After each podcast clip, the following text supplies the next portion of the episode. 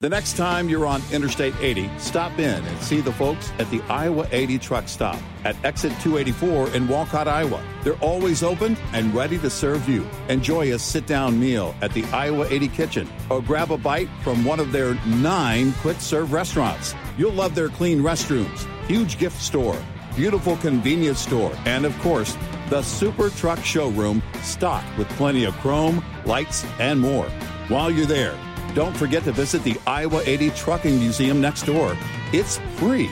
The entire team at the Iowa 80 is very excited to celebrate 60 years with you. They look forward to being your home away from home for another 60 years. Sending you a giant thank you from Iowa 80, the world's largest truck stop on I 80, exit 284 in Walcott, Iowa. Iowa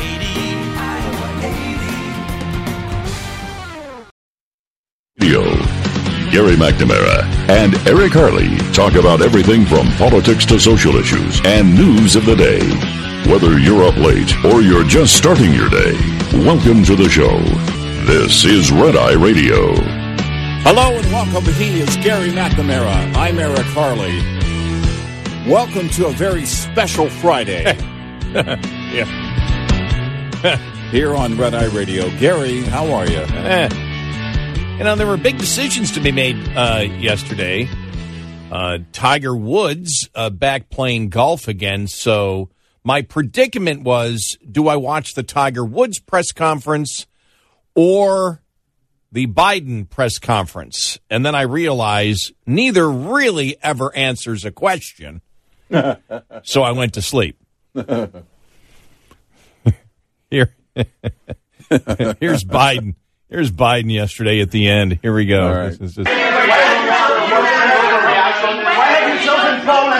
Sir, sir, the question was it? There's been, sir, there's been criticism. There's been criticism that this wasn't. There's been criticism that this. trying to compromise by your family's business relationship. Sir, Mr. President, Mr. President, there has been criticism.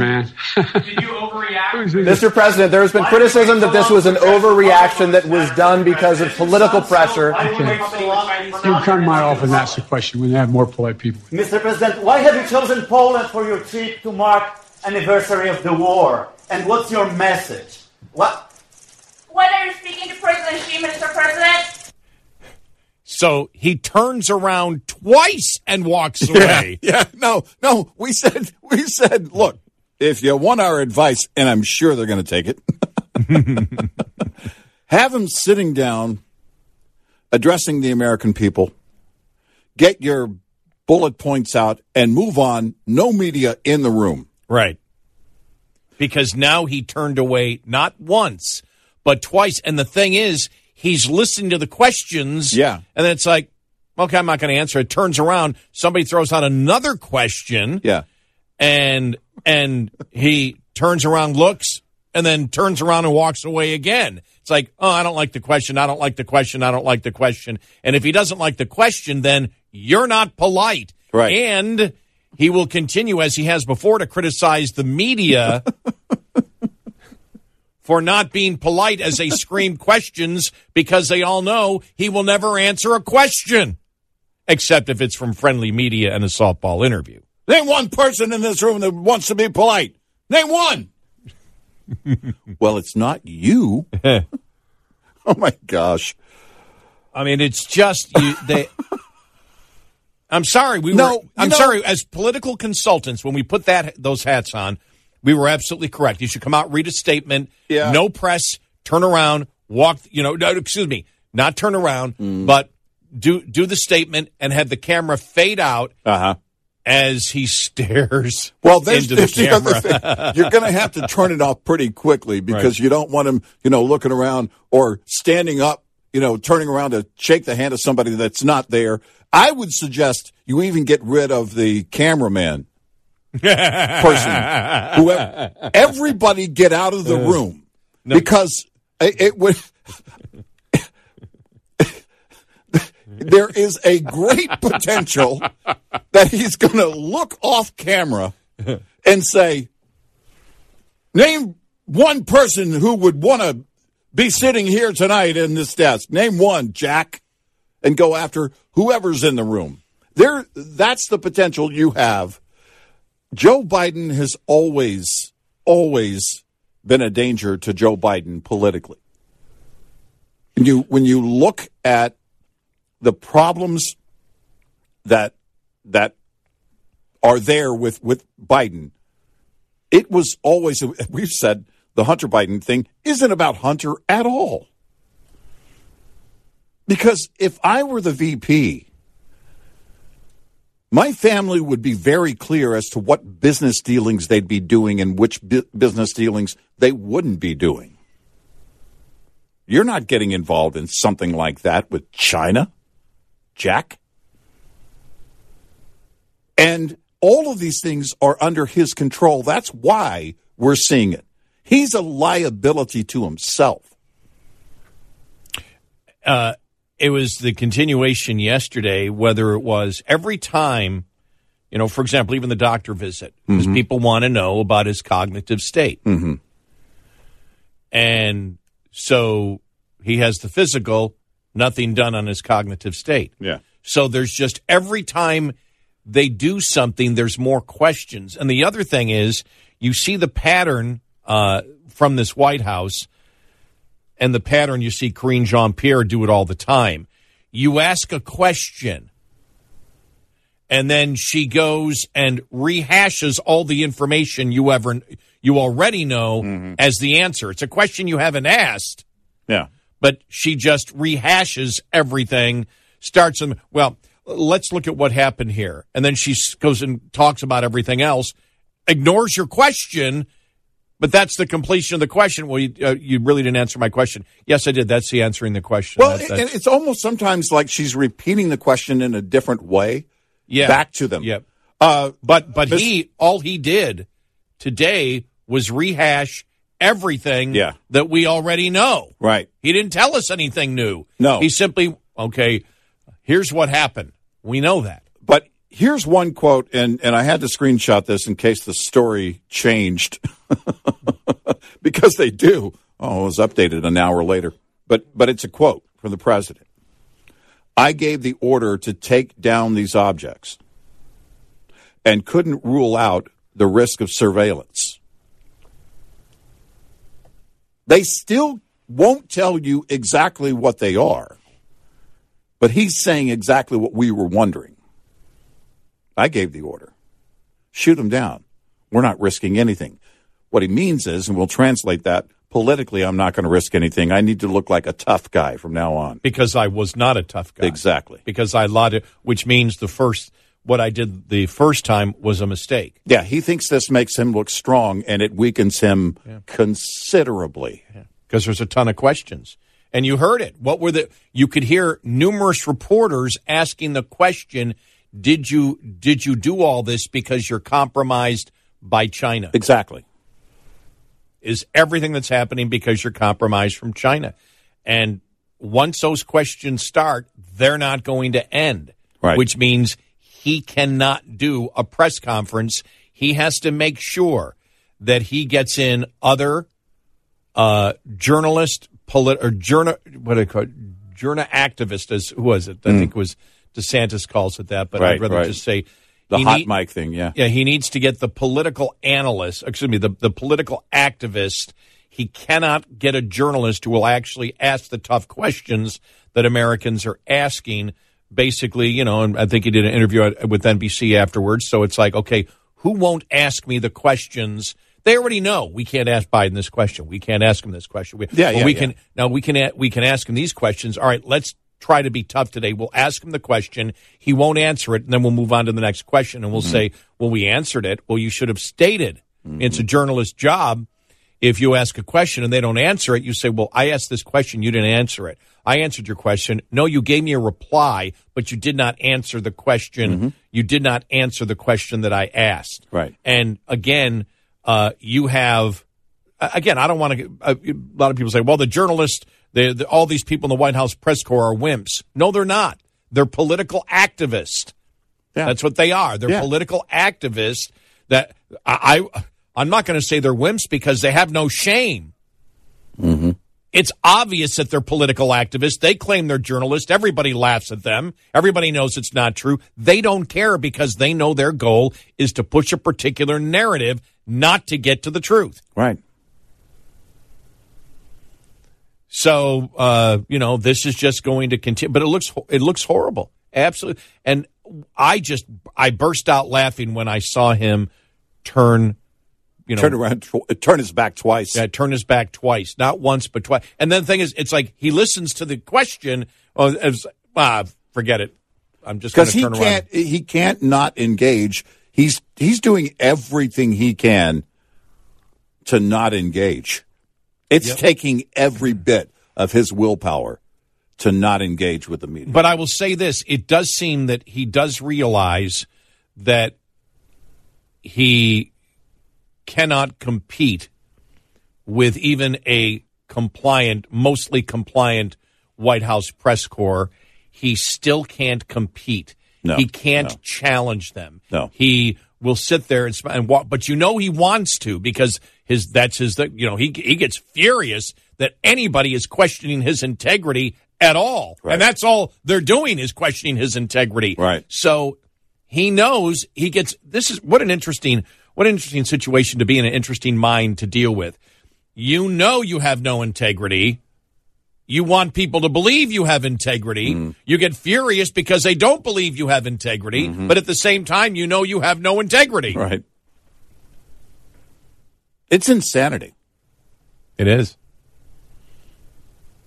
It it it all is right now. So I, I did like the one where a reporter uh, asked about. We'll get this audio cut about. Uh, you know, they keep asking about Biden's age, and she said uh, it's interesting because he has had one of the most historical, uh, one of the most historical presidencies in his first two years than any other president. I first thought she said hysterical presidency, but but it's like everybody. I mean, you that's I mean that's gaslighting as far as you can gaslight Yeah, yeah. everybody. She knows it's not true. She knows the press knows that it's not true. She knows the people of the United States knows that it's not true. But they Uh, she she knows that everybody knows that it's not true, and she says it anyway as if it's fact. And because you're pushing a narrative, and it doesn't matter whether people buy it or not, you have no other choice because nobody believes you. Well, I, it you know this is how they attack everything. You're too stupid to see that prices are coming down. They're not coming down, but that's their take on it.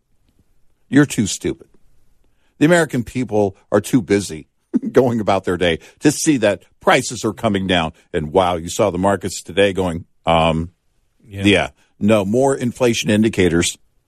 And uh, one of the Feds, it was a St. Louis Fed uh, chair or president, uh, came out and said that he was pushing or he was supporting, I don't know, pushing, but supporting a half a point increase this last time and says that he believes the Fed needs to go half a point the next couple of uh, measures. But, you know, these are the things that aren't going away.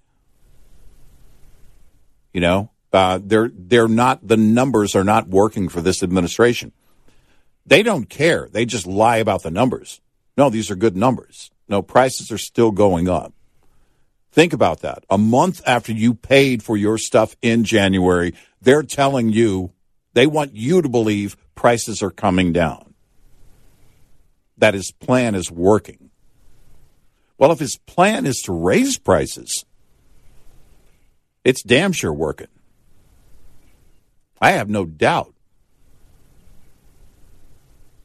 I should have invested in eggs. Just didn't want to put all my dollars in one basket. It's it, it's just insane right now. You know, that's just you know the well, it's not a recession. Let's two quarters back to back negative growth. That's not a recession. Yeah, it is. Always has been. No. And these are the things they can't change. So they just lie about it. It's working. The plan is working. And then when it comes to anything, the documents, the balloons, everything's fine. We did what we were supposed to do. Yeah, we'll get through everything that you know as as we have. Um, you know the what the what the real questions are, but they just won't. They're, they're not they're not going to answer any of them. And like I said, I, the way you put it the other day, I think is the perfect way to put it. That everything that we're seeing here, everything that you have seen, is simply a political reaction. Yep. That everything everything that was done here uh, was not done because of uh, of policy or strategic policy. Because that and everybody's asking that qu- the, the the question. Well, wait a minute. Why are you shooting down things that are? Why aren't you shooting down things that are uh, actually a threat? Right. But things that aren't a threat, and what different? And that question, uh, I saw it was either the Wall Street Journal or National Review said it. You there's thousands of these things out there. Yeah, right. And why did you shoot these three? They won't answer any of those questions at all. I think they're just trying to stall this thing out till they hope it goes away. Because we moved on to the balloons, you know, I think they think, okay, we've won on the Hunter Biden thing, and then Yeah, right. boom, then boom, the reporters tied the two in together. Exactly. Is all this happening because you're compromised by China? Like, oh my God. And I love that they're using finally using that word. Compromised, yeah. Yeah. Something We've that- been using it for weeks, uh, maybe months. 866 90 Red Eye. Tires command a lot of attention. As a top expense for drivers and a leading cause of CSA violations, any tire maintenance practice that can help extend tire life is worth consideration. Consider tire balancing, which can set you up for savings and a smoother ride before your tires touch the highway. Tire balancing corrects an uneven distribution of weight in tires and wheel assemblies, but the trick is to be proactive and not reactive. Conduct routine pre and post trip tire inspections and pay special attention to inflation.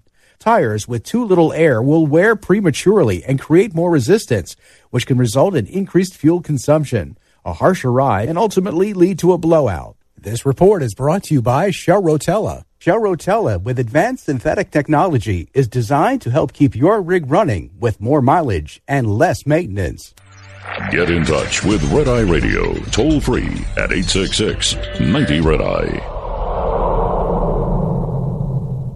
Hey drivers, Eric Harley here. Today I want to talk to you about CatScale. Most of you have heard about CatScale's guarantee, but did you realize they guarantee axle weights and the gross weight? That's right. If you weigh legal on a CatScale and then get an overweight citation, CatScale will pay you back for the fine or go to court with you. Now that's a guarantee. Besides the guarantee, the people at CatScale have been working on some other things to make life easier for you. Many of you are already using their Weigh My Truck app to weigh your loads super easy, right? For you drivers out there who aren't, let me tell you, download this app. It's a huge time saver. Simply set up an account at weighmytruck.com or ask your company to do it. And then you just pull on the scale, open the app, follow the screens, and within a matter of seconds, you are weighed and you'll see your weights right there on your phone or tablet. That's it. You're done. You'll also get a locked PDF copy of the scale ticket emailed to you. Weighing doesn't get any easier than that. If you want to know more about the Weigh My Truck app, go to weighmytruck.com or give CatScale a call. 877-CatScale. Their help desk is always open. Red Eye Radio, he's Eric Harley, and I'm Gary McNamara, 86690 Red Eye. Reporters asking about the president's age yesterday. Here's Karine Jean Pierre responding. And this is a president that works day in and day out, uh, you know, in a in a grueling fashion, in a gruel with a grueling schedule, and delivers. And let's not forget, it is interesting that we get this question about this president, who has had one of the most historical uh, presidency in his first two years than any other president. Oh, my God. What? well, I guess historical can be taken well if in, in a few ways. If we're going to say built on the number of contra- self-created controversies and issues, uh, yeah, yeah, I'd say that. If you're going to say, well, he was the first president to start his first term with uh, a pandemic, I'd have to go back and see. Uh, back to uh, 1918, somewhere in there, Spanish flu, and see if that were to be accurate. If you're going to say, you know, make all of these things But you're working too hard at this. When you and yeah, I guess I am. you're you're working Yeah. much too hard at this. Well, I mean, actually, it is historical, but it's not historical in the way that she means it. We are in all new territory. I, it, you know, his former boss said it. Never underestimate the ability of Joe Biden to f things up. And oh my gosh, that actually was an understatement. Yeah, and it's you know the thing is it, it's not every single day is is like this. Every single day it gets worse, and every single day when okay we're gonna we're gonna be out here to answer your questions today, and no questions get answered, and they keep telling you that they're answering your questions. Yeah. and everybody knows they're. They know they're not answering your. que- Karine Jean Pierre and the president knows they're not answering your questions. The press knows they're not answering their questions. The people know you're not answering their questions you know that everybody knows that you're not answering your questions and you keep still keep stating we're answering your questions Yeah. that's this plus circular cluster whatever you want to call it Uh-huh. that we're involved in right now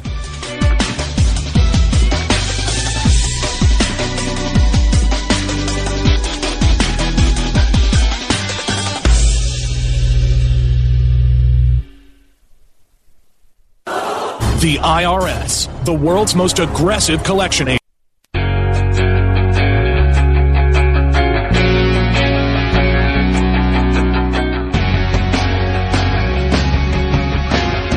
The Bonus Show. it's red eye radio he's eric harley and i'm gary mcnamara 86690 uh, red eye you know it's a friday show and you know how we all feel on friday right i mean it's No. you get in, you get into work and you're saying we need to have some fun today, and you know, so you don't clock watch. You know, Oh. you don't want to be watching the clock all day on a Friday, saying, "Okay, just a few more hours before we get out. I'll get out here in a few more hours." And so you need to you need to entertain yourself. So And, and and thanks to the bourbon, you can watch both clocks. you know, we do have a podcast, and a lot of podcasters drink. So I know we're radio, they? on radio. sh- I'm learning something here. Well, yeah. I guess I guess See- I would assume just by the numbers that some of them do. Yeah. Well, I'm, I'm just I'm Rogan. yeah. Oh, you mean other people who create? I thought you meant our listening. No, no, no, no, no, no, no, no, no, no, no. Podcasters, people who cre- Who content creators, content creators, Yeah. right? But see, we're not allowed to drink, even though our show is our podcast, because we're on the radio, and apparently we're held to a higher standard. Fine. My point is, I wish to entertain myself here by playing Don Well, Lemon. this is, this is just like doing hallucinogens. You're It really is because we're living for five hours a night in this delusional world that the liberals have created for themselves. Now, we snap back into reality quite often in throughout the show, but yeah, it gets pretty purple hazy. hey, you guys want to do some acid? No, we we do a conservative radio show and we do observations of liberals. We don't need. No, you can take your acid down the road. Rogan was doing this hallucinogenic honey stuff. On the air? Yeah, I don't think he took very much of I it. I mean, on the podcast. Yeah. Oh yeah, yeah, yeah. yeah. You know, I need to. I, I, need, I don't think it was very much of it. I need to do more research on the drug culture because that's the first I didn't know there was hallucinogenic. Well, no, see, that would be my luck. I would finally, you know, uh, uh, uh, take a trip and I'd go to South America and be traveling and, you know, then the, the locals, you know, they, they wouldn't be speak, they, they couldn't speak my language. I couldn't speak their, theirs, but they wanted to offer me a gift. Oh, it's honey. Oh, I love honey. I eat it, eat it by the spoonful. Oh my! Yeah, apparently not that honey. All right, so here we go. Let's have some fun. Let's right. let's let's uh, play Don Lemon from yesterday on. Okay, here on- we go. on CNN. Here we go. This whole talk about age makes me uncomfortable. I think that I I think it's the wrong road to go down. She says people, you know, politicians or something are not in their prime. Nikki Haley isn't in her prime. Sorry. When a woman is considered to be in her prime in her 20s and 30s and maybe 40s. What do you that's talk- not accor- wait. I- that's not according to me. Prime So for what? Uh, it, it depends. I mean, it's just like prime. If you look it up, it'll if you look, if you Google when is a woman in her prime, it'll say 20s, 30s, and 40s. By the way, at this point, uh, he should have realized I need to shut up.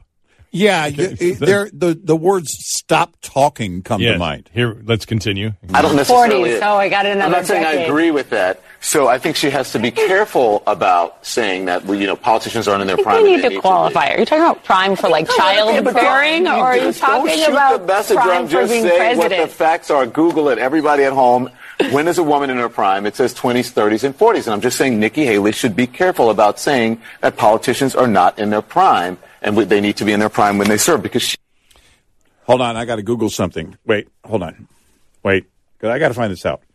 When is a Yeah, check it out. I, I didn't even on. think about that. I, I didn't either. Check it out, yeah. When is a CNN anchor in his prime? Oh, it says a long time ago. huh? I didn't know that. Don Lemon's apology for Nikki Haley's age remark hints at deeper tensions at the CNN morning show.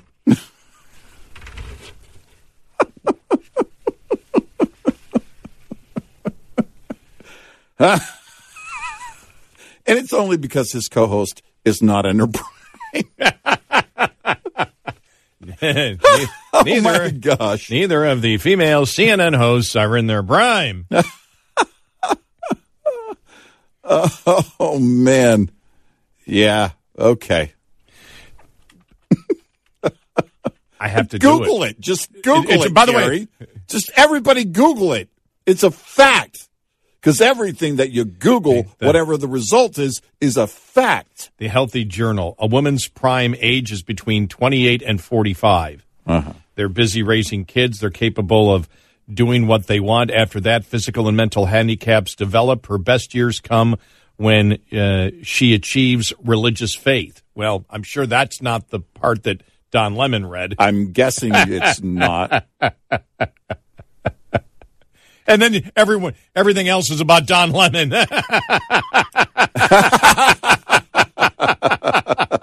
Yeah. Yeah. That's when you know you stepped in. Now, then, is it, w- at what age do women uh, reach their sexual peak? Um, never. Uh, this, hey, ladies, he's single. So, really, that's the only thing when you put into Google. That's the only thing that comes up is that one that that that isn't right. That comes from Healthy Journal somewhere, and it, I guess it means are you are you strongest physically? Well, I don't know. I mean, mentally, it, you could be strong, and then physically, not so much. I mean, Well, yeah, uh, because could, that's you uh, know, that's what they're talking. They're Yeah. they're talking. They're talking physical strength, but it's not inclusive to anybody who's thirty-seven years of uh, of of age. Well, I would think physical and mental strength. You know, because they're uh, nobody is uh, those that run for office aren't always in the best physical shape, but mentally, Right. I'm They just, can I'm just talking about what they're things. saying, Yeah, not what right. you think. I'm talking about what what they're saying what Don here. Lemon is claiming, you mean, Uh, or what they're saying right. on Right. Google. Well, I don't. You know, uh, again, uh, mental. I you know, again, I don't know. That was a uh, that was a uh, frequently asked question, so it's not like it was researched. Mm-hmm. There's no indication. I don't know any indication that says you are stronger mentally between 28 and 45. Yeah. Uh, in fact, they, I, I think there's been research that's been done because when you accumulate so much knowledge in your life, that when you get into your 50s and 60s, if you don't have some type of dementia, that your mind is extremely strong. Yeah. I'm amazed. You know, my you know my father has you know, and I'll be seeing Dad later on today. Um, you know, my dad will be 97 in April. Mm-hmm. His mind is as quick is as quick as Sure. you, you can imagine. I mean, he recalls things. Yeah. Now he will forget things once in a while, but we all forget things. Yeah. But the fact is, and this is the the problem with Nikki Haley using the age thing. That is the problem because then she's going to be attacked as she is on the left. She was attacked by Don Lemon. Now it blew up in his face, you know. But she was talking about the, the fact that anybody over the age of seventy-five, if they run for political office or the presidency, should have to undergo, you know, cognitive testing. Well, I would tell you that I could put my support behind a John McNamara. well, he, he I would, could put my support behind my dad. Now, they're neither one of them are going to run, but I could tell you that mentally they are there. Now, physically, uh, you know, it would they. My dad is a little bit slower at ninety, um, but you know, this is what this is the problem. You're right with Nikki Haley bringing that up. Okay, well then we're going to start measuring every age. Well, then only those in their twenties should be running for office. Right, because but says AOC. But again, uh, physically is completely different than, than than mentally. You know, you you go back and you Mm-hmm. look at uh, uh, uh, look at um, oh, I just can't think of his name, Milton Friedman, Mhm. when he was older. Right, right. You know, you, yeah, when- that's my point. When you saw those interviews, he was Yeah. in his sixties and seventies. Right, no. he, he, I mean, he was he was as quick and competent as you could possibly Yeah, get. these these are people that I, because the physical thing, you're not going to be at the peak of, of your physical, and you you you know who knows, uh, in in terms of running for office, but you want you want enough life experience, and I think that's the idea. In terms of a president, you want enough life experience, and you want to show demonstrate to people that you are capable of making those decisions. Now that may be that may right now that may be laughable to a lot of people, uh, based on Joe Biden's lack of qualifications. But it's actually the whole point. Before we talk about anything that might be going on with his brain, um, any age-related ailments or dementia or anything else, Joe Biden was not capable of running a country. He was not capable of governing. Margaret Thatcher was 53 when she became prime minister. Mm-hmm. Would you state? Would you believe that she was in, well, uh, probably mentally, with all the knowledge that she had acquired over that time? Yeah, that's my whole point. Was was was she in her prime? You know, absolutely. That's the problem. But see, that's the problem when you start stereotyping, as Democrats do. Let's take this section here. I read this here that oh, you know, people like this, she's not in her prime now, and and that's the fact. That's the problem when you start stereotyping people into groups instead of looking at people as individuals. When we look at at uh, Biden, uh, I don't question his cognitive abilities because of just his age. It is his behavior. Yeah. Yeah, that's what I was saying. It, it, long before we talk about any cognitive issues, those are important. But long before that, I, you know, we go back years with him wanting to be president. He's not capable, simply doesn't have the skills, the ability to govern. No. It's just funny. And apparently the co host not happy with them at all that one of them walked off. Yeah, well, and just was well, that's what happens. Well, again, you know, we talk about with the liberal transgender activist movement and the misogyny and the femophobia that exists there. Yeah. Should we Right. be surprised that uh, liberal men are anti women? Uh, they should have Hillary Clinton on tomorrow morning. and she should start, uh, the, the co host should start with the question Hillary, when do you believe women are in their prime? At what age, Miss Clinton, do you believe women are in their prime? you know, it's it, it's it's ludicrous. I would say that Donald Trump in his late seventies is a much much younger late seventies than Biden ever Than Biden, was. yeah. Yeah. Physically and Physically- physically, because Well, he, he still golfs and apparently He's he's got ball the stamina. I mean, pretty long, yeah. Uh, yeah, he wears a bigger suit than some guys, but he's got the stamina. I mean, he's present. You know, the day he was walking out to the helicopter to go get treated for COVID, you know, I thought to myself, wow. You know, I mean, he insisted on, you know, walking to, and I, I know that's a political thing too. It's for show, but these are the things you look for. You look for somebody who is, it, it's not that it needs to be able to run a marathon, but mentally they need to be there. But they need to be there even aside from the cognitive issues. And Joe Biden doesn't have that ability. What he has is an ego that won't quit. 86690 Red Eye. We'll be right back with more Red Eye Radio with Eric Harley and Gary McNamara.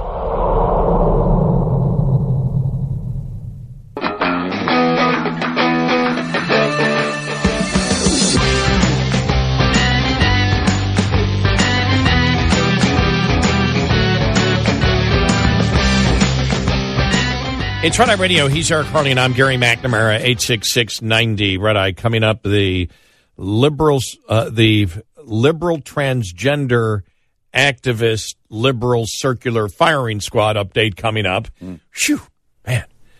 Uh, also, you know, you and I yesterday were talking about the movement of populations uh, across the country. More more stats uh, to throw out at you to show you uh, in 2022 what happened, mm. just 2022 alone. Yeah. And it's really amazing the movement of people here in the United States and the effect. And, and this is where we got into a discussion when we talked about, for example, economic growth in this country and where you're going to see it mm-hmm. and the massive population migration that we're seeing inside the United States from blue states to, to red states. And we believe a lot of that was, you know, because of COVID, but also the taxes and everything else. But actually, the financial implications to those states like California and New York that are losing people and losing tax revenue. And we talked about, in, you know, industry and business.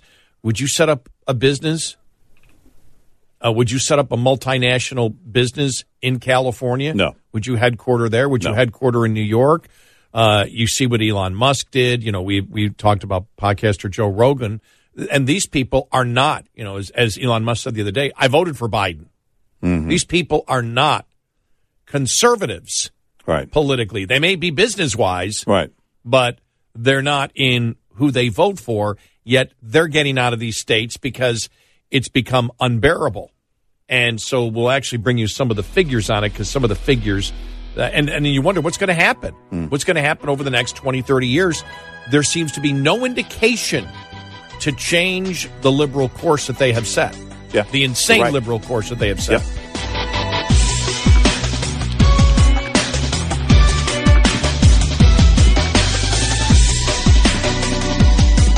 Top of the hour news is brought to you by House Products. Visit houseproducts.com. This is Red Eye Radio on Westwood One.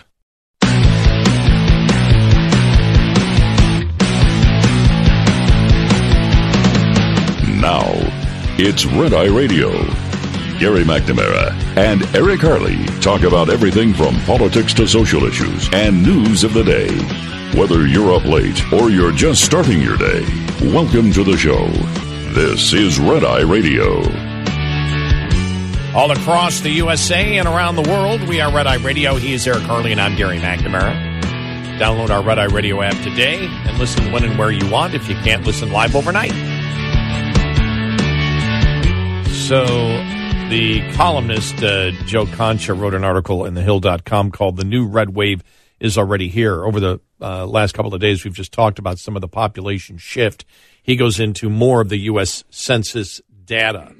Uh, The story came out the other day that California lost in the last two years 500,000 mm. people. Uh, and uh, the actual population dipped. That the difference apparently between people leaving and coming in was actually 700,000, but they lost a total of, when you take that all into consideration, 500,000 less population in California. Uh, and in 2022, just looking at, because it was 500,000 over two years, but in 2022, 350,000 residents alone. Uh, California lost 350,000 residents in 2022. New York lost about 300,000. Illinois saw more than 140,000 go elsewhere per census numbers. Other states, including New Jersey, uh, lost 64,000. Massachusetts, 57,000. Pennsylvania, 40,000. Other states, such as Florida and Texas, saw huge gains in population.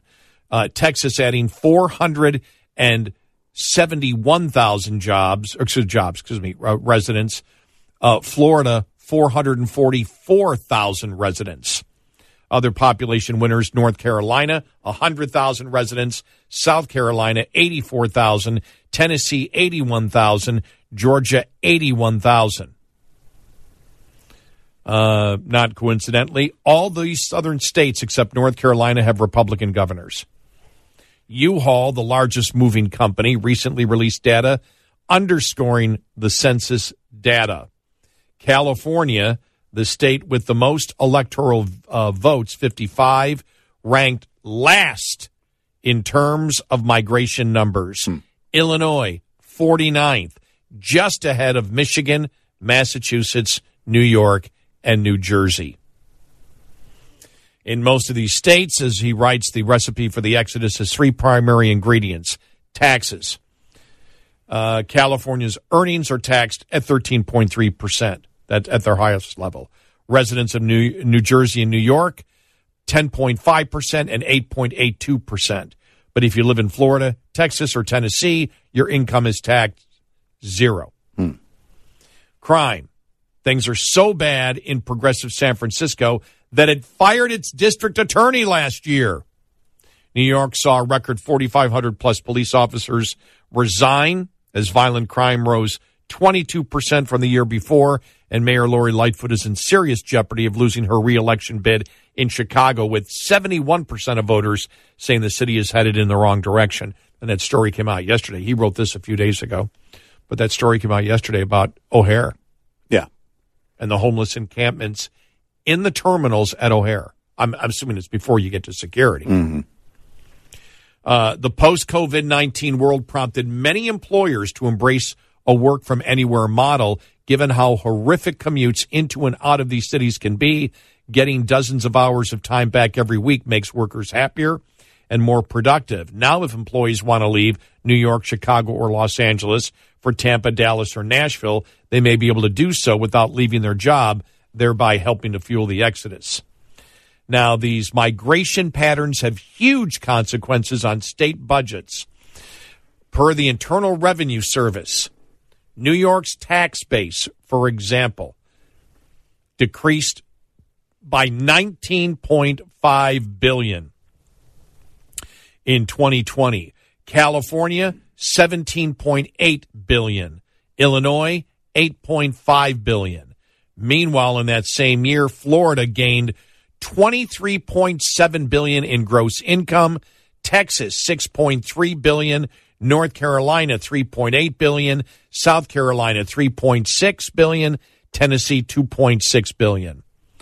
The, there are political ramifications to consider as well. The most recent census resulted in Republicans gaining House seats in a razor thin majority. These extra seats were crucial in handing the GOP the majority.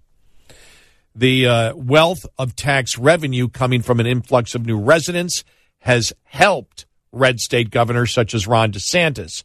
Meanwhile, in New York, uh, Democratic Governor Kathy Hochul is proposing, when we talked about this last week, a $227 billion uh, budget for fiscal 2024. Florida's proposed budget, 115 billion. Half of New York, and they have more of a population by uh, almost 2 million people. Um, so there you go. I mean, it's just when you actually see those numbers there, uh, and I, you know, the question that we had yesterday. There are more questions because who can predict where the future is going to be and and what will help shape the future.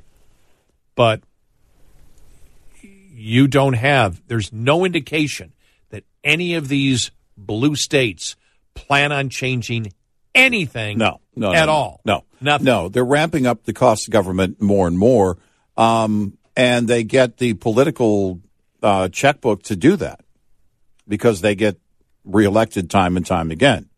But what happens inevitably, and I've been asking this question for a long time: Where's the threshold where we talked about for many years? People who can afford to leave leave, but there's a threshold where you can't afford to stay. Yep.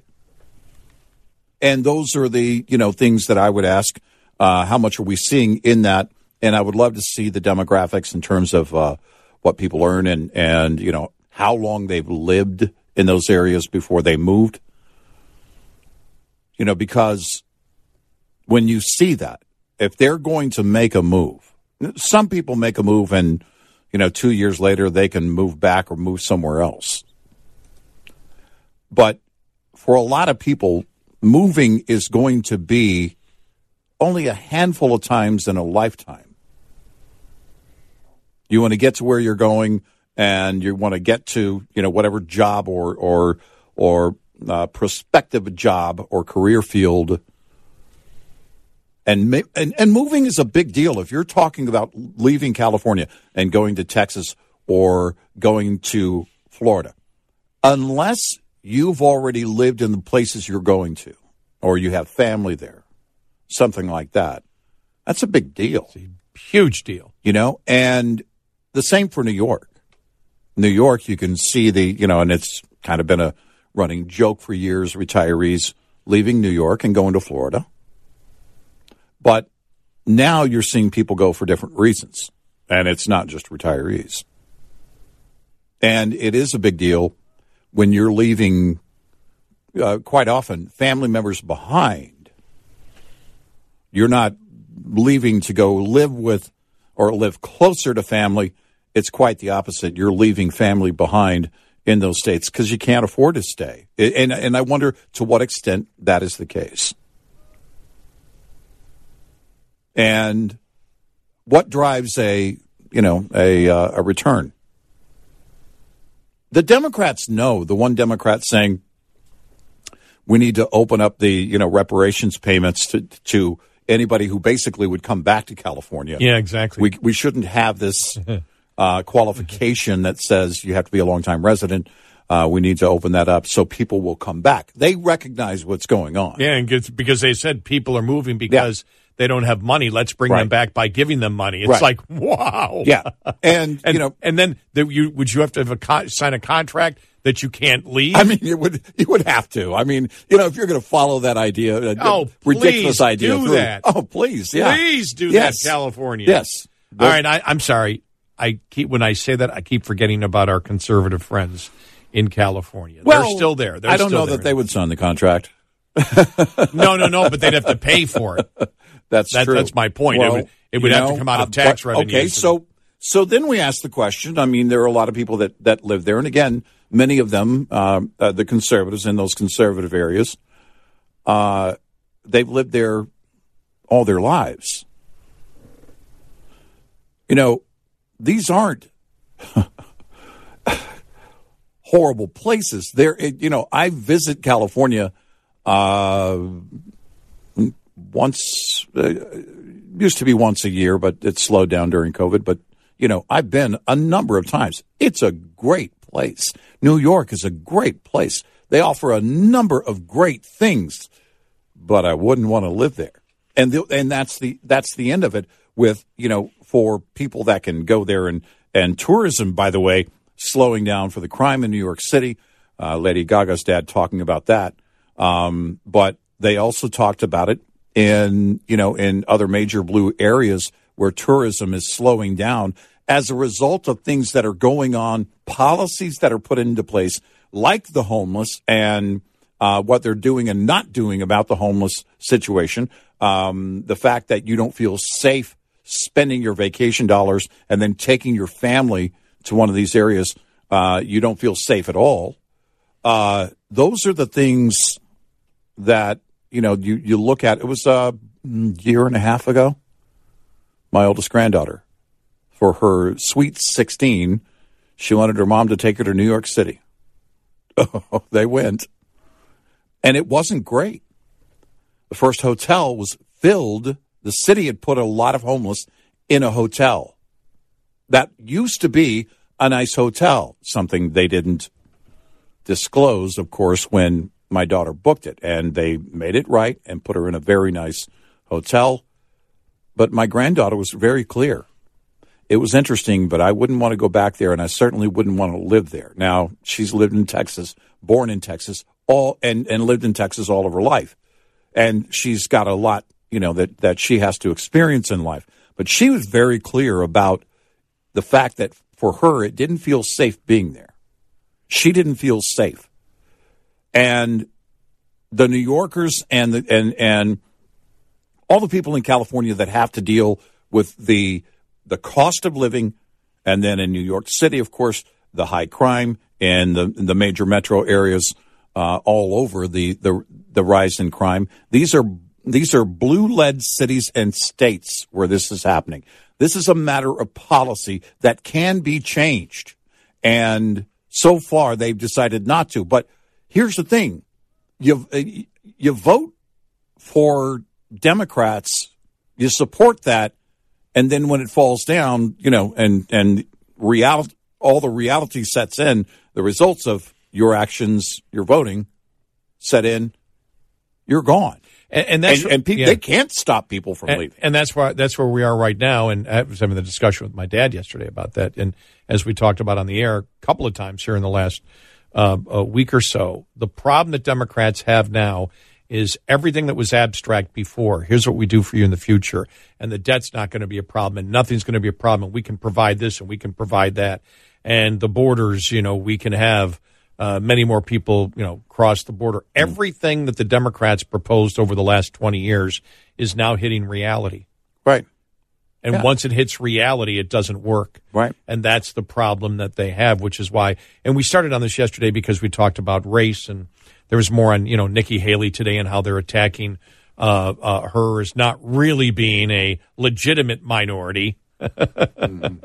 Maybe they can question her womanhood too, or you know whether she's in her prime. Oh, I mean they did. Yeah. Uh, but you know, and we said, you know, this is the time now because everything, every major issue that the Democrats have proposed over the last 20, 30 years is now hitting reality, and the American public can see it's not working. That's why they're leaving those states.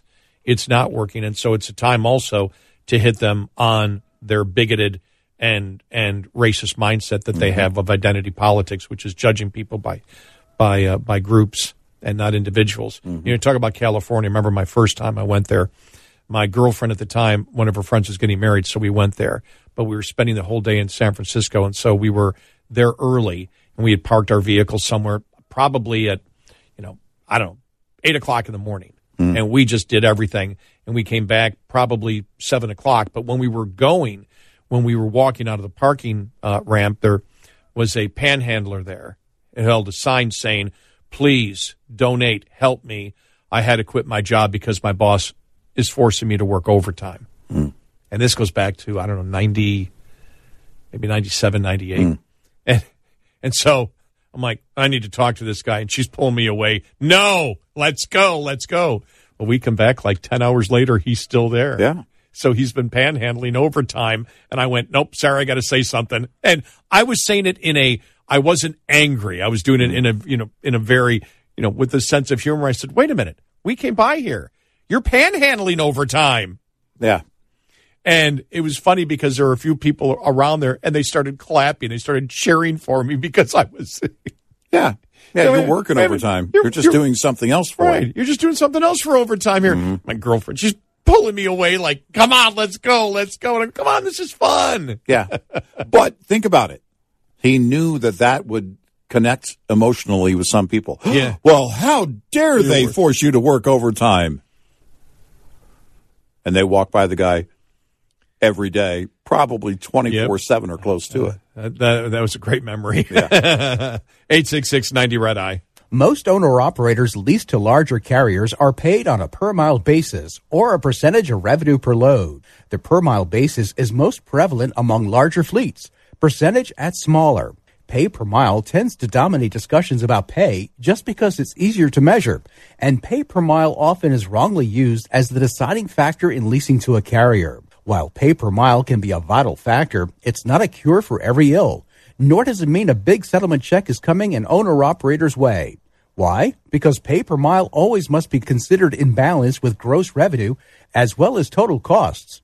Gross revenue can include flat mileage pay, mileage pay that varies by length of haul, percentage revenue pay, and more. Most importantly, though, for every revenue dollar generated, only part of that dollar is profit. But for every extra dollar of cost saved, The entire dollar contributes to profit.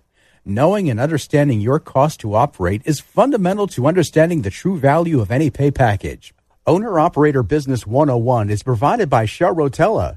Shell Rotella with advanced synthetic technology is designed to help keep your rig running with more mileage and less maintenance. Coming up, more with Gary McNamara and Eric Harley. It's Red Eye Radio.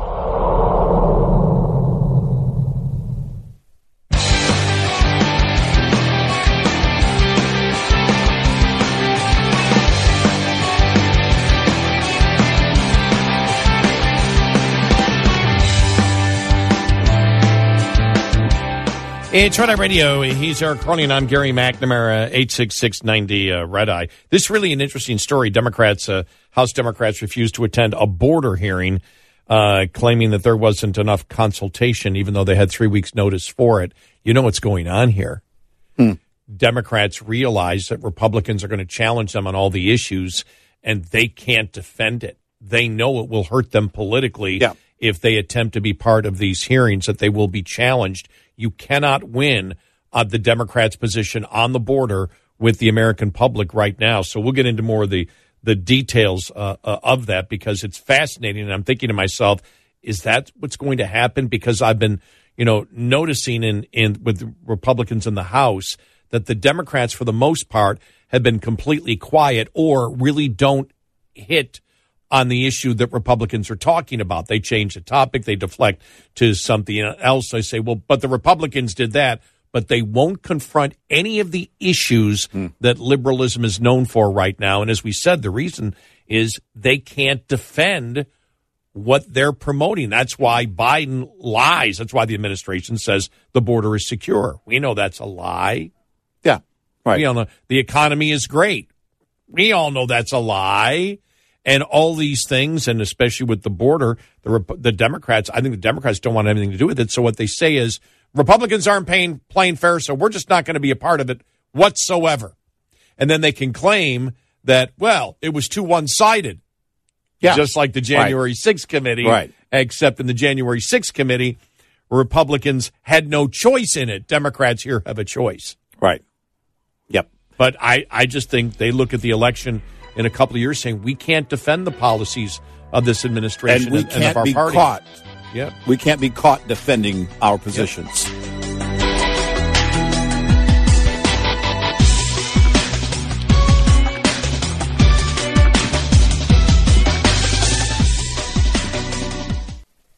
And now for a segment called Just Something I've Noticed, brought to you by our friends at Motel 6. Just something I've noticed. Bargain hunting is back. I mean, bargain hunting's always been around. We always love a great deal, but man, everywhere you look, people are bargain hunting. You know, there's so many great ways to find great deals. Hey, I have a great find in your bargain hunting journey. Book online at motel6.com. Use the code CP Red Eye to get 15% off your stay at Motel 6 or Studio 6. With almost 1,500 locations across the country, there's almost always a Motel 6 or Studio 6 nearby, and truck parking is available at most locations. Enjoy a clean, comfortable room at a price that's a real bargain when you use the code CP Red Eye. That's the letters CP Red Eye, all one word, for 15% off your stay at motel6.com. That is a bargain. That's just something I've noticed. Brought to you by Motel 6. Afford Anything talks about how to avoid common pitfalls, how to refine your mental models, and how to think about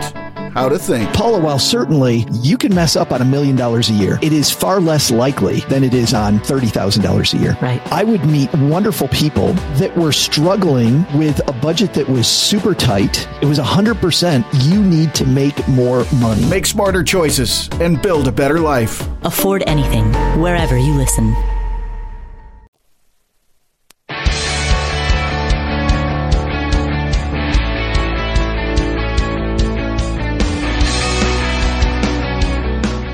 So good, you know you want to listen again with our podcast, available on our app and at redeyeradioshow.com.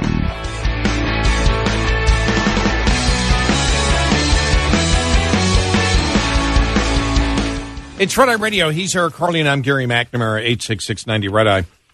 So, Judiciary Committee ranking member Jerry Nadler announced yesterday that committee Democrats would not attend an official border hearing next week in Arizona, misleadingly claiming there was no consultation with them about it. Nadler, along with Representative Jayapal of Washington, who serves as a ranking member of the Immigration Integrity, Security, and Enforcement Subcommittee, said in a statement uh-huh. that they were not consulted on it. Republicans say they were consulted on it three weeks ago. They were told about it. Yeah. And so they got three weeks' notice on it. When you see, you know, the poll came out the other day, even MSNBC carried it. The poll that shows that 63% of Americans very concerned about the border, 40% want it decreased, 15% stay the same, 8% increase, the rest, I don't know.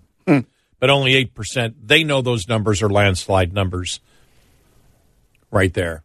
You're not going to win that, and it doesn't matter. The, so the only thing you can do is, okay, we're going to do some bogus protest.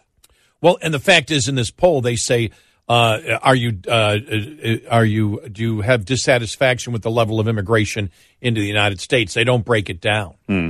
If you break it down to illegal immigration, it's going to be way higher than that. Right. And they know they can't win that that argument, and so they are not. Democrats are not. And I wonder how many issues this is going to be brought forth. The problem right now is everything the Democrats believe is hitting reality, and they can't defend it. The public knows what's going on.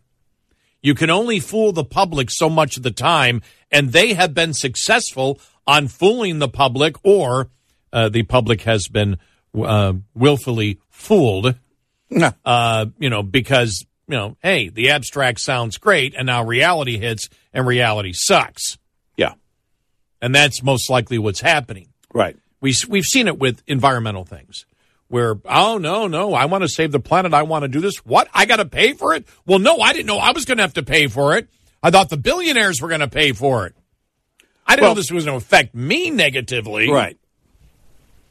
And here we go again. And this is the we stated it yesterday and I and and I don't want to uh, I'm not overstating it, I, I believe at all. This is the time when every single issue the Republicans have to get together and we said this yesterday, especially on on uh, you know on every major issues, economic issue that's affecting uh, the, uh, the the the public from uh, the the inflation and the inflation's relating to the debt and immigrate, you know, illegal immigration, uh, uh, crime, all these things that the Democrats can't win on. And the other one is it's time now to pound race right back in their face. When you look at the bigots in our society, it is absolutely clear who they are. Yeah. Institutional, institutionally Yep. speaking. Yep. And they love the word systemic.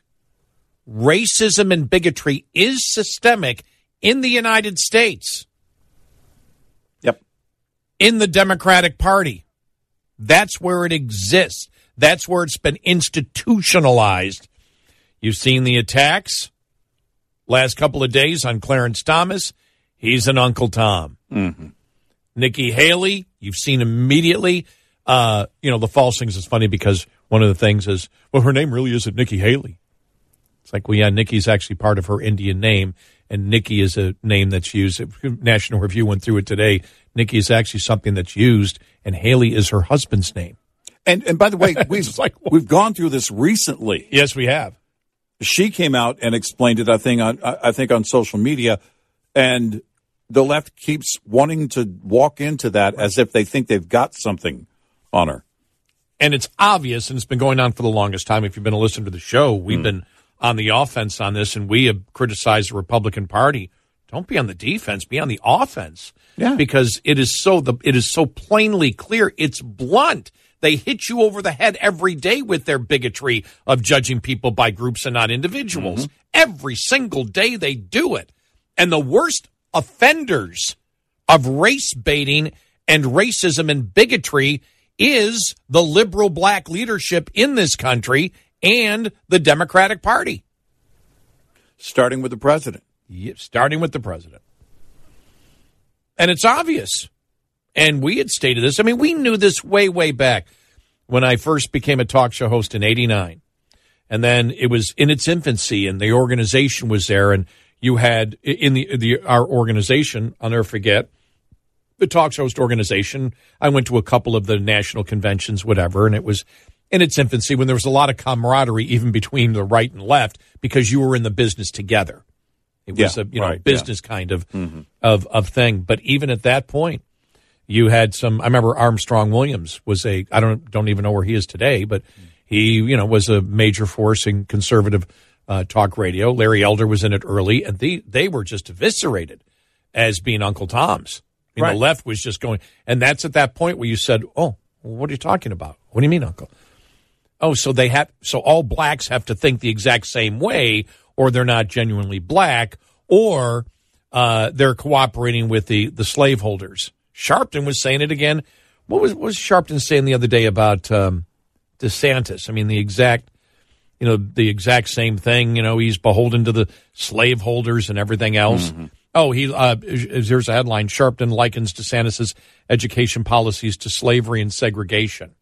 Sharpton is the biggest bigot that you could possibly find, and everybody knows it. Right. Everybody knows it. The Democratic Party knows it. Why? Because they're bigots too. They judge people by groups instead of individuals. Well, we've been saying this for since you and I have been on together for 18 years, And you know that they- separately for years. Yeah, you know that they're knows it's the truth. losing when they do nothing but throw out the whole. You know, when they go to the race card, it's uh, which is pretty much every day now. You know that they know they're losing. Yep. We don't have to defend ourselves on the issues. We can just scream racism. And they want to again portray people like Governor DeSantis, you know, as well. He doesn't want to teach. He doesn't want kids to learn about slavery. Exactly, which is false. Right. Well, it's just like the you know the last time the liberal uh, uh, media and the liberal activists tried to go after him. You know, it was the "Don't say gay" bill. No, it wasn't, and you know it wasn't. And this is where they have to create the division. Listen, the people of Florida spoke very loudly in November. They know what this governor is about. Yep. The parents of Florida know what this governor is about, and that's exactly what they want from this governor. And he's delivering exactly what they want. This is the thing. You know, they think, again, they're winning, and they think they're taking on the GOP.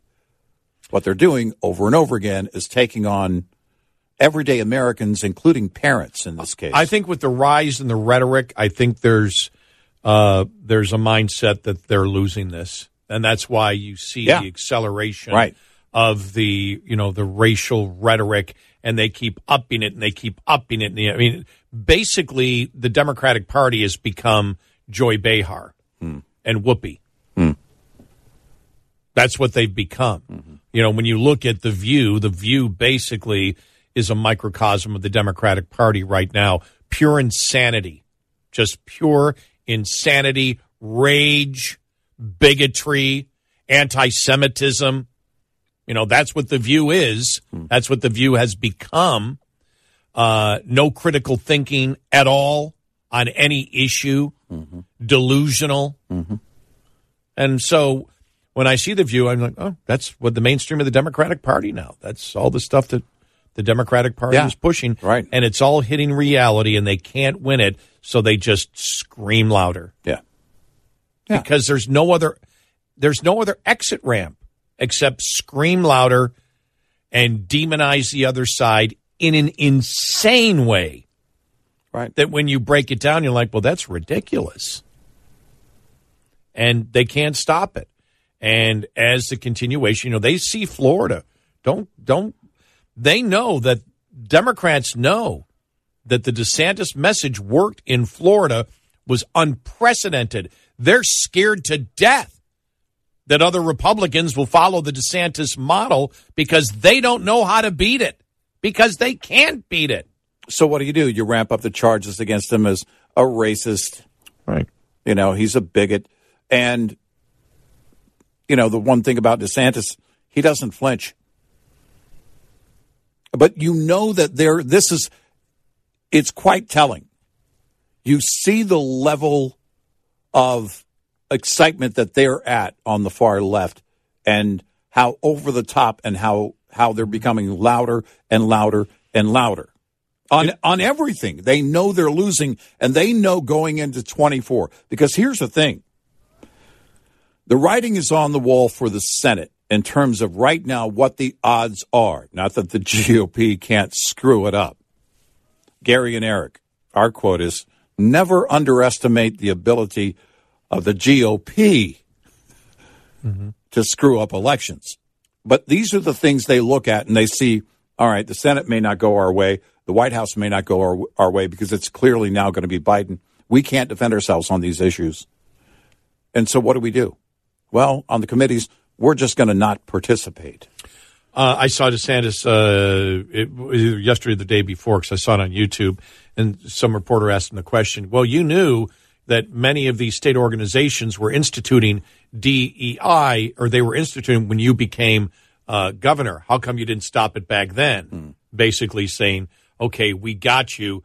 You know, you you're just coming out now mm-hmm. on on this, mm-hmm. and there must be some type of hypocrisy. And he goes, and he looked, he goes, that's a really good question. He said, I didn't know mm-hmm. when I heard diversity, I had no idea that this is what they were going to do. And when I learned about it, mm-hmm.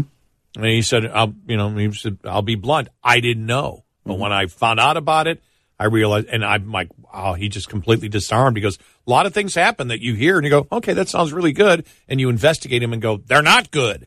Because right. once I found out what it was actually about, I heard the title and they go, oh, okay, whatever, whatever it is. And then he said, you learn. You mm-hmm. learn, and that's what I did in this particular case. And I'm against this, this, this, and this. I'm like, wow, that's beautiful. Completely disarmed him. He goes, and yep. thank you, everybody. Thank you for being here. Everybody claps. It's like, wow. Yeah. That's the other thing DeSantis does. Whenever he gives a speech, he has his supporters in there. So when a question, that's actually a great, that's actually a great thing to do when you think about it politically. Mm-hmm. I like that as a political, uh, you know, because it sounds like it's a press conference because reporters are asking questions, and when he gives the right answer, people clap, and I'm like, oh. So he's alone. It's not just the press asking him question; it's the press and his supporters in there at the right. same time. Right. I'm like that. You don't see that a lot. No, you don't. You don't. You don't, and and the the uh, the the people like the hot mic activist reporter. Oh, they have to be livid over that. Yep. Because here's the thing: those people aren't false supporters. He's not paying someone to clap. Hey, clap when I say something. Clap when I say this.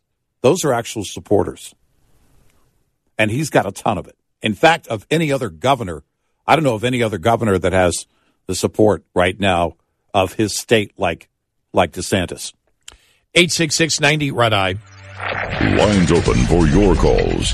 866 90 Red Eye on Red Eye Radio. Personalized savings on commercial truck insurance with Smart Haul from Progressive. Learn more at progressivecommercial.com. Not available in all states or situations. If you drive a big rig, you know that more time on the road means more money in your pocket. Shell Rotella, with advanced synthetic technology, is designed to help keep your rig running and save you money in the long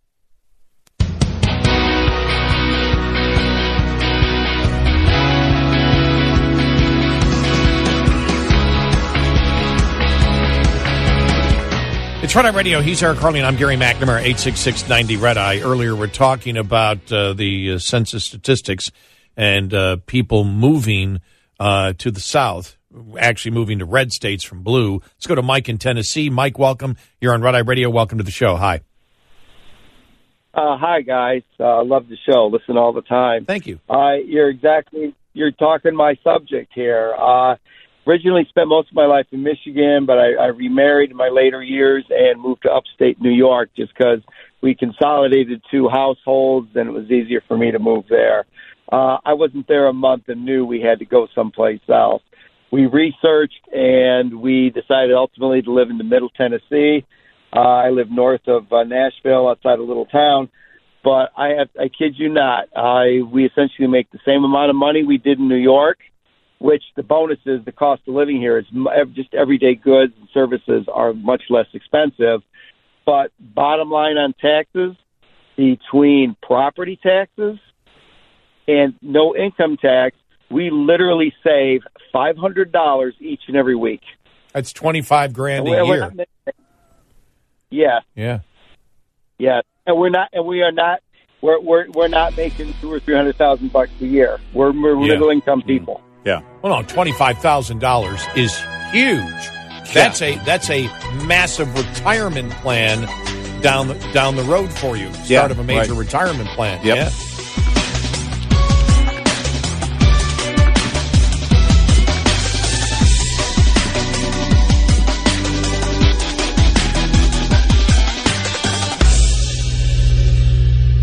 This is Red Eye Radio on Westwood One.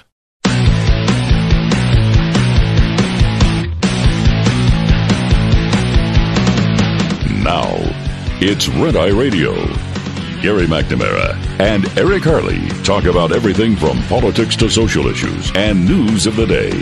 Whether you're up late or you're just starting your day, welcome to the show. This is Red Eye Radio. All across the USA and around the world, we are Red Eye Radio. I'm Gary McNamara. He's Eric Harley. Download our Red Eye Radio app today. You can listen when and where you want if you can't listen live overnight.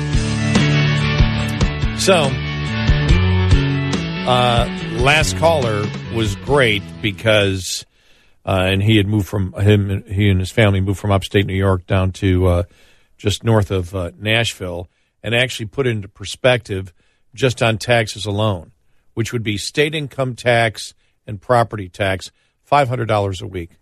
Now remember, that's after tax money that you save. That's five hundred dollars a week. Wow, that's twenty six thousand a year. Yeah. That's a lot of money. That's a lot of money. Mm-hmm. And talking about you know people moving, and that's what they see. Well, You- again, you can, you can do you can do the you can do the figuring. You can get with the internet. Doesn't take you very long to sit there and say, okay, if we make the same money here, whatever what are our taxes, what are our property taxes, basically what it would be. You can find out all that information. And at some doing it. point, you can't afford to stay. You've got to move. And we're getting to that tipping point clearly for a number of people in both New York and California, and I, I would say other areas. Cost of living is so massive when you talk about the Bay Area. Oh my gosh, who can afford to live there anymore? where remember this was eight years ago maybe that it came out that uh, the whitest city like 20 years from now which will almost be entirely white will be the most liberal city because minorities will not be able to afford to live there Right. because because they care. Which is then all right in San Francisco. Let's give five million, and and and then the one politician, let's give five million to anybody who deserves uh, uh, reparations, and and then the the other politician that came in and said, well, wait a minute, no, we should just shouldn't give it to people that are here. We should bring people since people are leaving the state. Let's give them hundreds of thousands and or millions of dollars to come back in. Well, then Eric and I, being the fact that we like to connect the dots and we don't stop at at just okay, you give people money, they come back. It's like, well, what happens after they come back? Well, if I get five million dollars, I'm leaving the state once I get that five million dollars because the five million dollars will go a lot further in Tennessee. Escape California. And then it's like, okay, if they did that, they would have to mandate that you would, and you know how you have to, if you get, if you get the reparations money, you must buy local. You cannot buy from any big box store. Everything must be from a local uh, uh, uh, business, whether you're buying milk uh, or pot. It needs to be, everything needs to be local, local, local, local. And you must sign a contract where you cannot leave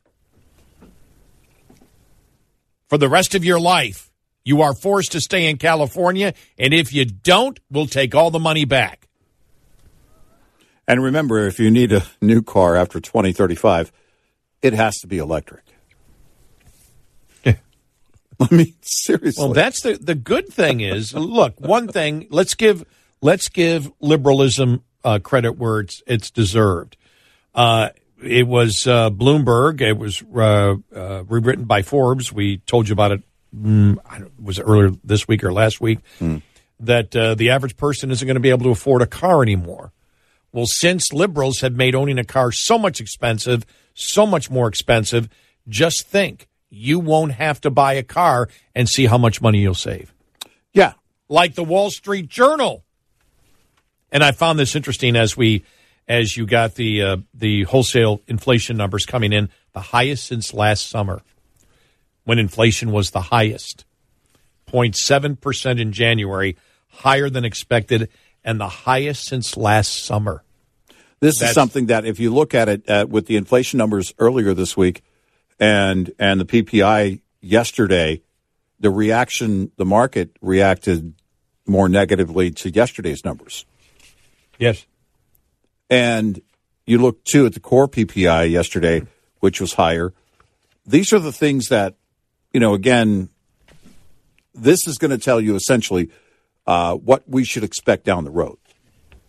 Yeah, the St. Louis Fed president who said, look, it's going to have to be a half a point interest rate hike on the next hike and probably again at some point this year. You know, they, they all know you've got to get to, to at least six on the Fed rate. That's being said by most analysts right now that if the if the Fed's not serious about the target rate of six or beyond, they're not serious about inflation. But what happens when you get to six? Well, you bring about the idea is to, to slow the economy to bring about a recession. Well, if you look at the the Fed and their calendar, that means that the recession would happen as we start to get into the heart of the political season for 24. You're going to start having more and more announcements and everything else, but Biden is going to have to. I mean, look, my question is for Joe Biden, is inflation or a recession and, or and or a recession the worst thing on his plate right now? I don't know that it is. Politically, it's always about the economy. But so many things are on his plate. The point is, so many things are on his plate. It's just one more thing. And I, I really don't know how you defend it, you know, other than what they're doing. They just, they're just ignoring the truth. Well, that's not, no, the inflation's coming down. As we've been talking, the president's plan is working. This is exactly how it was designed. Yeah. and I, you know, we were talking the other day and I said, if somebody who's not, you know, uh, watching the, the pressers every day and they're not a political wonk, they're just, they tune in and they hear that, no, the president's plan is working. They're going, whoa. His plan is for prices to be high forever? Exactly. Well, that's again, that's where their analysis of their policy hits up against people actually experience observing and feeling the reality and Yeah. you can't sell it. Right. No, you can't. You know, because those numbers that come out, you know, the inflation numbers that came out the other day are for January. We've already paid for that. It's like saying, "Oh, you know, you're too stupid to know that that inflation's coming down and that things are getting better." Yeah, what you've experienced the last month was not really what you experienced. Exactly. You must have been looking at something else other than your receipts And well, that's and your other- bank account. That's the thing too about the administration because you notice the last week they've been asked, "What are, the polls don't say?" Well, we don't believe the polls. Schumer Right. said it. Yeah. She, uh, uh, Karine Jean Pierre said it. Mm-hmm. Uh, the the the White House has been saying it consistently. All the polls are wrong, all of them. Yeah. Hey, it's just we just we don't believe the polls. The polls are always wrong, even the liberal polls, and it's like the polls aren't wrong when it comes to what people think about inflation. Sorry, the po- you can look at an individual poll, but polls are an indicator. As if you listen to this show, because we know when polls don't go the way that Republicans like, they complain about them Yeah. and say uh, all polls are inaccurate. That's not true. How do we know that? Because we follow, for example, in presidential elections, we follow what pollsters are the closest. Yep. And as we said, one poll is not the gospel, but polls, a succession of polls, do give you an indi- indication of where the momentum is. And everybody recognizes what inflation is. And when asked about it, the president will simply say, and Karine Jean Pierre would just say, you know, we don't believe the polls. The polls are all wrong. Hmm. American public really is looking at the job we're doing and saying the administration's doing a great job on inflation. Now, as we've said, that gets to the point of gaslighting because everybody knows it's a lie. They know it's a lie. But then we had this. Hmm. Now, we've talked about this before. The Wall Street Journal opinion page, the editorial page, is conservative. The newspaper itself is liberal. Mm-hmm. We predicted this in the last month. We said this was going to happen, that eventually the left would come out and say, in order to save money because of inflation, stop eating. Yeah. We got it. And the funny thing was, this came out on Valentine's Day, and it's right next to the story that says CPI report today, inflation 6.4% in January. And right next to that, to save money, maybe you should skip breakfast. Yep. Well, we said it. We said it. Intermittent fasting is all the rage. Right. Skip breakfast. Right. And it's going to be, you'll be, it, this will help you. See, high inflation, what the Biden administration has done, has made it where you seriously need to consider dieting. And that's the kind of thing how government can help you. Yeah. You can save a lot of money by, you know, if you would just stop existing. First thing you do is give up breakfast. And who needs all that hygiene? You're wasting water, precious soap. You don't need, Americans, come on. You only need to shower once a week. Once a week. It's a month. Once a month. Yeah. Yikes. See, you should shower once a month, skip breakfast, snacks. And is constipation so bad? Think about this. How much you could save in toilet paper alone. Think about this. It's constipation so bad. I saw, I, in my mind, I did theater of the mind. I saw that headline like in salon.com. Is constipation Consti- really that bad? You- You're saving, look, you're saving a lot of trees if you don't go every day. oh my gosh. And then they, they would do a, then they would do a list. Here are some foods that will slow down your digestive tract.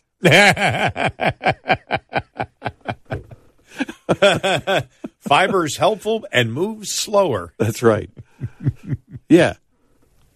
So listen, if you just think differently, it's not really inflation. Yeah.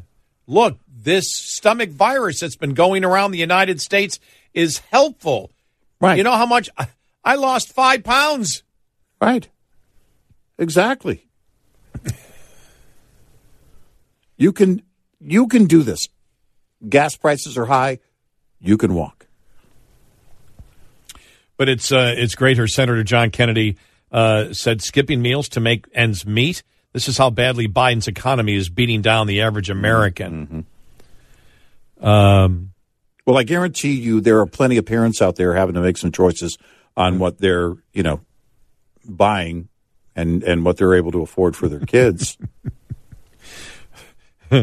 Financial guy Douglas Boneparth suggested that Americans could save even more by skipping all meals. If you Yeah. skip breakfast, lunch, and dinner, you can even save more money. Right. Others sug- suggested intermittent fasting. Well, or just go walk the aisles at the big box store, Sam's and Costco. Get you some of those samples. Then go home. Wow, just amazing. I mean, you just, you just There's plenty of ways to save money. You know, it used to be you go to your neighbor's door. Do you ha- can I borrow a cup of sugar? You go to your neighbor's door. Can I borrow a twelve pound turkey? Wow, yeah, amazing. Did We- they not know the backlash they were going to get for that? To save money, maybe you should skip breakfast. I when you know it was inevitable it was going to get to that point. America's too fat. Listen, Well, yeah, slow but, down. No, but they can't say that because because the Democrats, the liberals, are promoting anybody. I think Rogan talked about this. That was a headline the other day that uh, Democrats are promoting that being out of shape and overweight is good. Mm-hmm. That you shouldn't be judged on it at all. Well, now they're saying you should skip breakfast. What side are they on here? Well, what it is is it's quiet fat shaming. they pretend like they're trying to save you some money, but really they're saying, uh, quiet quitting. Those pants look like they're in pain when they're on you. Quiet, quiet fat shaming. Yeah. slow it all down. Everybody slow it all down. Just say it in different ways. I mean, it's the liberals that have been throwing those incredibly attractive photos Mm-hmm. of the singer Lizzo very scantily clad Yeah. Right. on exactly. stage Yeah. as a celebration Right. of I was it differently abled bodies. I don't even know what the I don't even know what the term is. Mm. Yeah, I don't. I don't. I don't know how it works. But yeah, you you know, and and that's what you want to do. Now- Just change the language. Now, wait a minute. Here's we don't know what the liberal rules are, so we we're Mm. trying to figure this out. Now, should you only say to save money? Maybe you should skip breakfast to a skinny person. If you say it to somebody who is overweight, No, because skinny people be, are already skipping breakfast. would that be viewed as? Because if you say it to somebody who's overweight, you can't do that. That's Right. against the rules of liberalism Right. today. Yeah. Skinny people don't eat breakfast. Already they're skipping it. you have to explain to them what breakfast is. I eat breakfast. yeah. Yeah. Yeah. huh. I thought you were going to say, "Yeah, but you're not skinny." I was waiting for that. Yeah. I gave you the Well, perfect opening, and I'm- you didn't I'm go wait- to. I'm waiting for you to. Yeah, exactly. I'm waiting for you to just kind of let that fall out. Eight six six ninety red eye. Get in touch with Red Eye Radio toll free at 866 90 Red Eye. Check out all the latest in news, events, trekking information, and podcasts at Red Eye Radio's website at Red Eye Radio. It's Red Eye Radio. He's Eric Harley, and I'm Gary McNamara. Eight six six ninety red eyes. So yeah, wholesale inflation uh, went to 0.7 in uh, January, more than expected, highest number since uh, last uh, summer. The Labor Department said Thursday its producer price index, which measures inflation at the wholesale level before it reaches the consumers, rose uh, 0.7%. Those figures uh, were both higher than the 5.4% headline figure and the 0.4% monthly increase forecast uh, by economists, a worrisome sign for the Federal Reserve as it seeks to cool price gains and tame consumer spending with the most aggressive interest rate hike campaign since the uh, 1980s. In, excluding the more volatile measurements of food and, and energy, core inflation rose 0.5% for the month, the highest increase since May of 2022, and nearly double the Wall Street estimate. That was wholesale. Yeah. Right. Yeah. So the highest since May of 2022. That's when inflation was the highest, by the way, last summer, right? Mhm. And nearly double the Wall Street uh, uh, estimate. The data comes just a few days after the Labor Department reported that consumer price index, which measures the prices paid directly by consumers rose 0.5 percent in January, the most in uh, in three months. The annual inflation rate also came in at a hotter than expected 6.4 uh, percent. You know, I did see another article yesterday saying the Fed now is not going to do two half points. That that was some were speculating that a, a few days ago. I saw an article yesterday saying nope, just a quarter point each of the next. Well, you know, it's interesting. You had the St. Louis Fed president yesterday that said he was supporting a half point on the last move and that he believes they need to go a half point on the next couple of moves. But if the Fed's not going to do that, and, and because inevitably, if they get to the you know target rate of a Fed rate of six or more, then you slow the economy just in time for 2024. And do you want to do that? Politically, no, they don't want to do that. But inflation would be here to stay for a long time.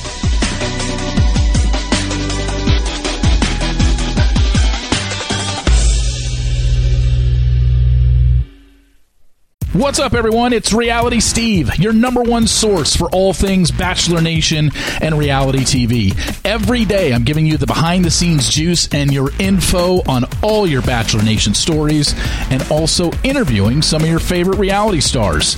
My name has been synonymous with spoilers, but I'm so much more than that. Give me a listen. The Reality Steve Podcast, part of the Believe Network. Just search B L E A V on YouTube or wherever you listen. The Bonus Show. It's Red Eye Radio. He's Eric Harley, and I'm Gary McNamara, 86690 uh, Red Eye, looking at the media uh, from uh, from both sides. We'll be checking out the latest uh, circular liberal circular firing squad uh, in the New York Times. But uh, the story coming out yesterday, you see the text messages that Dominion voting systems put out mm. about about Fox. Uh, and this goes back to the uh, the lawsuit where Dominion's, you know, filing a ton of different lawsuits from a bunch of different people. Uh, Dominion uh, was the um, uh, uh, was accused of of by Sidney Powell, for example, and others of actually in Georgia changing the numbers, right, of the and, and the algorithm and everything else. And mm-hmm. we had said from the very beginning very, very beginning, and we got flack from from Republicans, but we had said no, Sidney Powell's lying.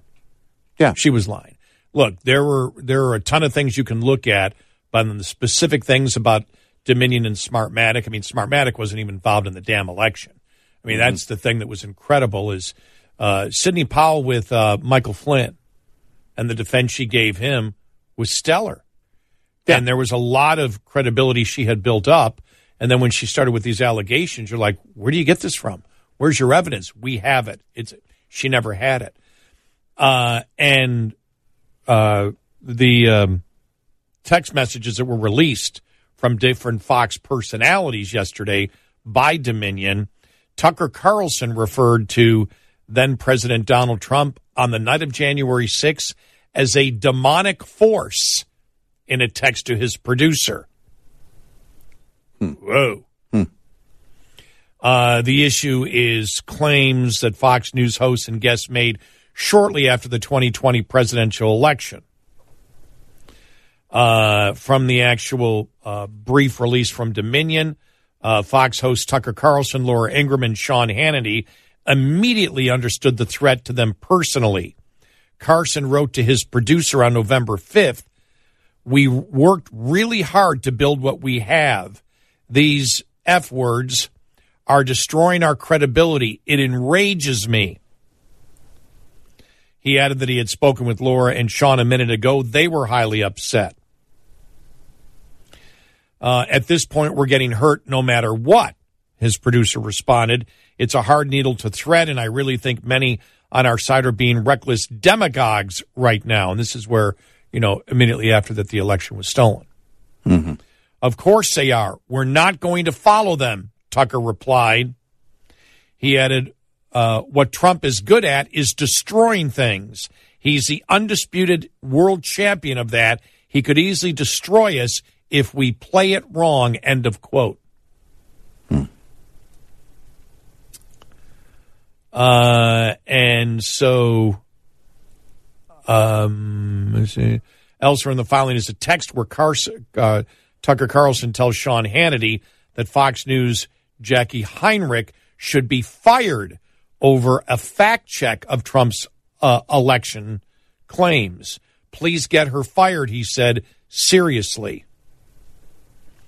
Fox says Dominion's lawsuit is meritless, and this is what it comes down to. It doesn't matter what the hosts know. If they're just interviewing people and asking them questions, but if they knew, and these text messages knew, if they claimed one thing and then claimed another thing, and Dominion can present, here's what they said on this date and on air, they said that, that's where they have a point. Sure. Uh, as it pertains to anything they've said about Dominion, and, and I guess also entertaining anybody who's going to be a guest on the show repeatedly. You can't control what the guest says, but eventually they did. yeah. Eventually they got to where they didn't either either they didn't have the guest back on or if the guest started to go down that road they would shut them down. Uh, uh, all the top anchors, Sean Hannity, Tucker Carlson, and Laura Ingraham, expressed disbelief in what Sidney Powell was saying as she was aggressively promoted claims of election fraud and specific election fraud. That Right. was the thing when you Right. got into the algorithms. And then we had said it, and I, I was telling you during our pre show meeting, Tucker Carlson also said it almost at the exact same time when Sidney Powell, remember, remember when they sort of, uh, when she came out and said that, um, Kemp, that uh, Kemp and the Secretary of State were taking bribes from Dominion. Right. Yeah. And we said at that point, she's lying. And we, she's we within said, a day she was gone and Yeah. separated Yeah. and it was very clear they were making a statement she had to write something and release a Mm-hmm. statement as did trump's team to say hey she was never officially part of the trump team Yep. Uh, Tucker Carlson in a text message, his producer said, Sidney Powell is lying. Now, I don't know if he said that on the air. I remember he said, we have to highly doubt the things that she is saying. By the way, sorry. Uh, who the hell? I would never. If if now you and I always say what we believe, whether we're on the air or off the air. Our opinions off the air are the exact opinions that we have on the air. Yep. We just don't do it any other way. Right. But if I was trying to soft sell something, I would never put it in writing on my work email that I believed one thing and said something else on the air. right Never. no no um I don't think I've ever in an email ever in my entire life ever put a political opinion I had sending it to you on work email or anybody any other coworker or any boss or anything. yeah no uh, it, it's more and- about and the the maybe- logistics of the show Yeah, i don't maybe maybe once or twice, but if we did do that, it was exactly what we felt. yeah Because I remember the Jimmy Carter thing one time. So maybe we sent an email on that. Well, it was about yeah, Yeah. and we were invited to an event, um, and and the former president's people invited us, and we said, "Look, this is a bad idea for these reasons, and this is what we believe. These are the reasons why we probably shouldn't be there, and his people probably don't want us there." Yeah. So, but but we did express an opinion on work email, which was the exact opinion that we held. Though it it, Right. it didn't differ in any way. There wasn't more intensity in the email than what we said on the air. Right. But uh, Tucker Carlson, in an email to his producer, said Sidney Powell is lying. Laura Ingraham said in a text back to Carlson, Sidney is a complete nut. No one will work with her. Ditto with Rudy Giuliani. And Carlson said, It's unbelievably offensive to me. Our viewers are good people and they believe him. And that's where he got to the point of Trump can destroy us if we don't, basically implying Trump will destroy us if we don't buy into the narrative. Has Right. the potential to destroy us Right. if we don't buy into the narrative. That could be hurtful. because what you're saying is you're responding to the fact that you're you believe one thing, and so if you got on the air and brought on guests and didn't challenge them the way you challenge that, that could be a problem. Well, and and what's it all for? That that's how you make a living. That's your business. That's your business model. If you believe that Trump could destroy your business model by going basically having your viewers believe that you don't follow Trump, you don't like Trump, you're not a fan of Trump, that you believe he and his people are lying and everything else, and that is all about your viewers, which is all about your ratings, which means if that were to happen, the money would all go away. And that's where the lawsuit comes in. When you talk about, you know, it's a pretty substantial amount of money. No, yeah, that's a, that's a great point. So you you you defamed us so you could save your posterior. Yeah. And that's Which what they're, that's, caused- that's then- why Dominion is putting caused- these okay, text yeah. messages out is is that they were trying to protect their business model by going along with essentially that narrative. And they were doing that for financial reasons while destroying our business model, we believe. And and that's where the damage is. What time did this story come out? Because uh, uh, the one I have here from, the, I'm I'm reading this from CNBC. There's a number of now Fox doesn't touch this. Right? Yeah, this, you this wouldn't. story. You I mean, they don't. They, yeah, they don't. They yeah, don't yeah. touch the No. story and what came out yesterday because they're involved in it. Mm-hmm. So other media is reporting it, and and gleefully, for example, I saw Sure. CNN, you know, re- reporting it, Mm-hmm. everything else. But uh, the story I have from CNBC came out at 9:22. Anybody respond on Fox to this? I didn't see. I guess we'll find out soon enough, though. You know, and, and that's the thing. The approach is, and you and I always take the approach that, look, um, and and things that are early on in the game, things that we can't prove and disprove, we would say, okay, anybody making this claim is going to have to prove it this way, and this is how that's going to go. I don't believe it because it sounds and and the credibility isn't you know nothing's adding up. They're not bringing the proof. They're not doing this or whatever it is. You set it up that way to say, and and it's not because you, I'm not doing it to to necessarily protect protect my credibility. It's just that's the I believe the honest approach.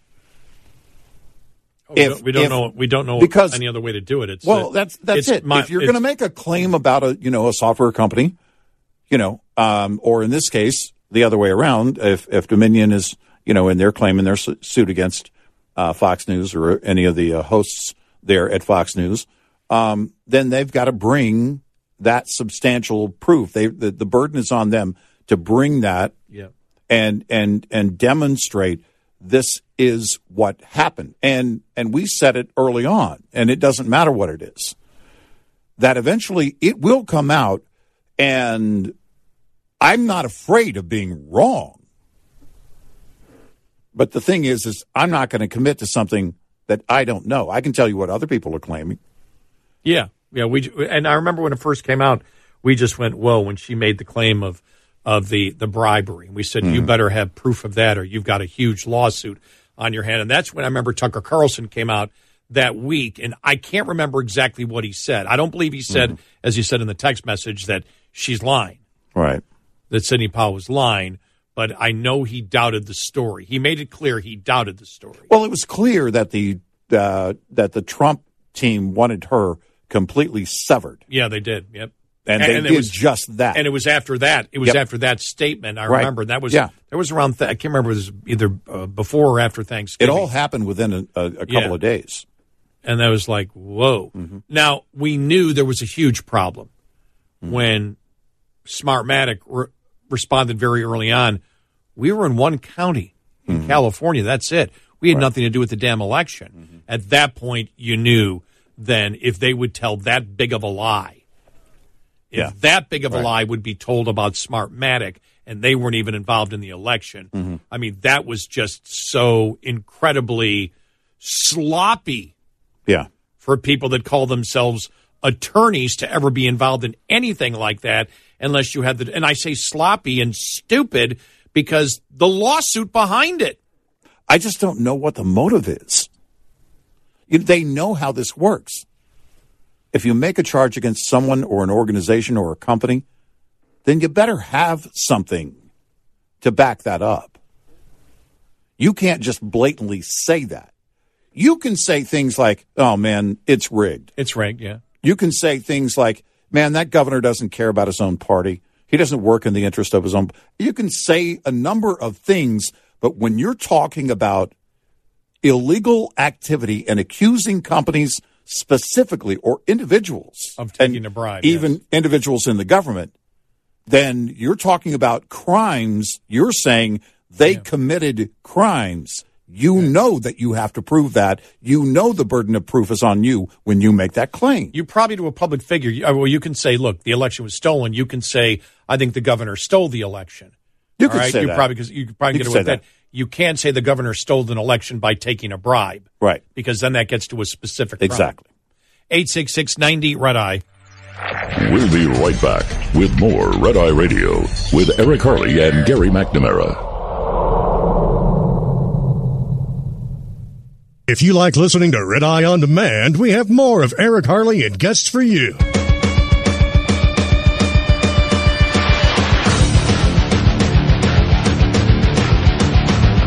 It's Red Eye Radio. He's Eric Harley, and I'm Gary McNamara, 86690 Red Eye. Meanwhile, coming up on the top of the hour, New York Times and the liberal circular firing squad coming up. Hmm. And meanwhile, that story that uh, came out uh, either was late yesterday afternoon or last night that we may have identified one of the balloons. Yeah, that one of the balloons that has been that has been missing. There is a balloon that the Bottle Cap Balloon Brigade, an Illinois hobby group, amateur balloonists, amateur balloonists claims that they're now there's there's different stories here. One claims it's a twelve dollar balloon, the other a thirteen dollar balloon. Whoa! Claims Next it's thing you know, they're going to be claiming it's a fourteen dollar balloon. claims their weather balloon last pinged near the Yukon on February 10th, Uh, just hours before Okay. an F 22 brought down a UFO in the same area.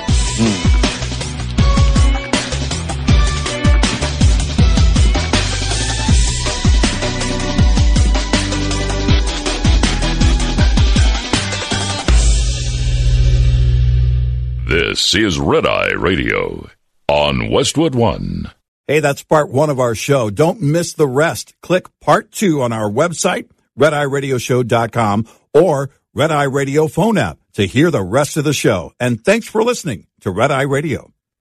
The Bigger Pockets portfolio of podcasts are worthy of your investment. We're having a real conversation as real real estate investors. New episodes available every day. It's important to buy where it makes money and not necessarily where you want to travel to. Bigger Pockets, On the Market, Rookie Real Estate, or Money Podcast. The purpose of flipping is to create more cash so then you can reinvest into other types of properties. The Bigger Pockets Podcast on YouTube or wherever you listen. John brings his skewed sense of humor. Jeff brings tips to cut strokes off your next round.